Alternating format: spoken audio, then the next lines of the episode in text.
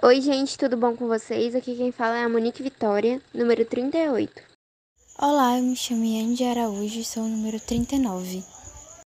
Olá, eu me chamo Ana Heloísa Silva Vieira, sou o número 4 e nós somos do terceiro ano enfermagem. E hoje a gente vai adentrar mais nesse mundo da química orgânica. Especificamente, a gente vai falar sobre o petróleo e alguns dos seus derivados. Ele é uma substância bastante oleosa e a maioria das pessoas acham que ele é somente usado como fonte de energia e pronto, mas na verdade ele está presente em cosméticos, em tecidos, em medicamentos, produtos de limpeza e até em alimentos. Mas hoje a gente vai estar tá falando especialmente de dois derivados do petróleo. O primeiro derivado que a gente vai falar é um medicamento que é o ácido acetil salicílico, não se assustem, gente. Na verdade, o ácido acetil salicílico não é nada mais nada menos do que a famosa aspirina, ou como também é chamada AS. Mas falando agora um pouco mais sobre o ácido, na sua composição a gente vai ver que ele tem 9 átomos de carbono, 8 de hidrogênio e 4 de oxigênio. Logo, a gente vai perceber que na composição dele tem um hidrocarboneto, e o nome desse hidrocarboneto é benzeno. E o benzeno é um derivado do petróleo, ou seja, sem o benzeno na composição, não seria possível ter um dos remédios mais importantes e mais utilizados do mundo inteiro. Em relação à função orgânica presente na molécula desse ácido, tem a carboxila e a ester.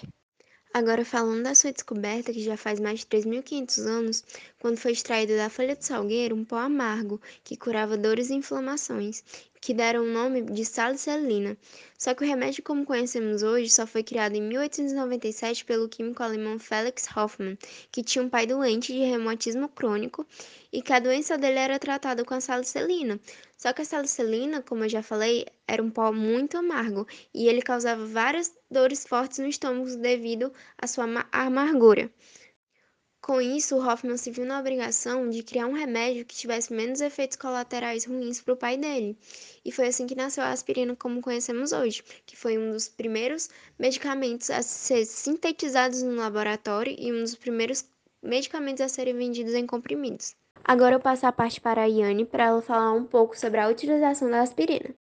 Essa medicação pertence ao grupo de fármacos de anti-inflamatórios não esteroidais ela possui propriedades analgésicas, antipiréticas e anti-inflamatórias. Além disso, ela é utilizada para o alívio sintomático da cefaleia, odontalgia, dor de garganta que não esteja relacionada a resfriados, disminorreia, mialgia ou artralgia, lombalgia e dor artrítica de pequena intensidade.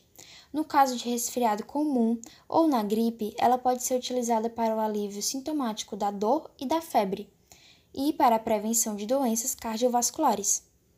Um outro produto que apresentará o petróleo em sua composição será o nylon, que é uma fibra sintética que é obtida através da mistura do ácido adípico e da isometillenodiamina. Tanto o ácido como a amina, eles são constituídos por seis carbonos cada, e a soma desses reagentes dá um produto de uma longa cadeia carbônica, mais especificamente com 12 carbonos. E quanto maior essa cadeia carbônica, mais elevado será seu ponto de fusão e seu ponto de ebulição. Dessa forma, as propriedades do nylon elas são explicadas pelo seu processo de obtenção, já que para as fibras se tornarem elásticas e resistentes, elas precisam ser fundidas em alta temperatura, ou seja, elas precisam ter um ponto de fusão elevado, o que não é um problema, já que o nylon ele possui uma longa cadeia carbônica. Bom, e você deve estar se perguntando como surgiu o nylon, não é? O nylon foi um daqueles produtos que foram descobertos por um acaso, o norte-americano Wallace Hillman Cordes, que trabalhava no setor de polimerização da superfábrica do Ponte em Delaware, nos Estados Unidos, ele estava interessado em descobrir o funcionamento das ligações químicas na nova substância e ele acabou desenvolvendo um novo produto.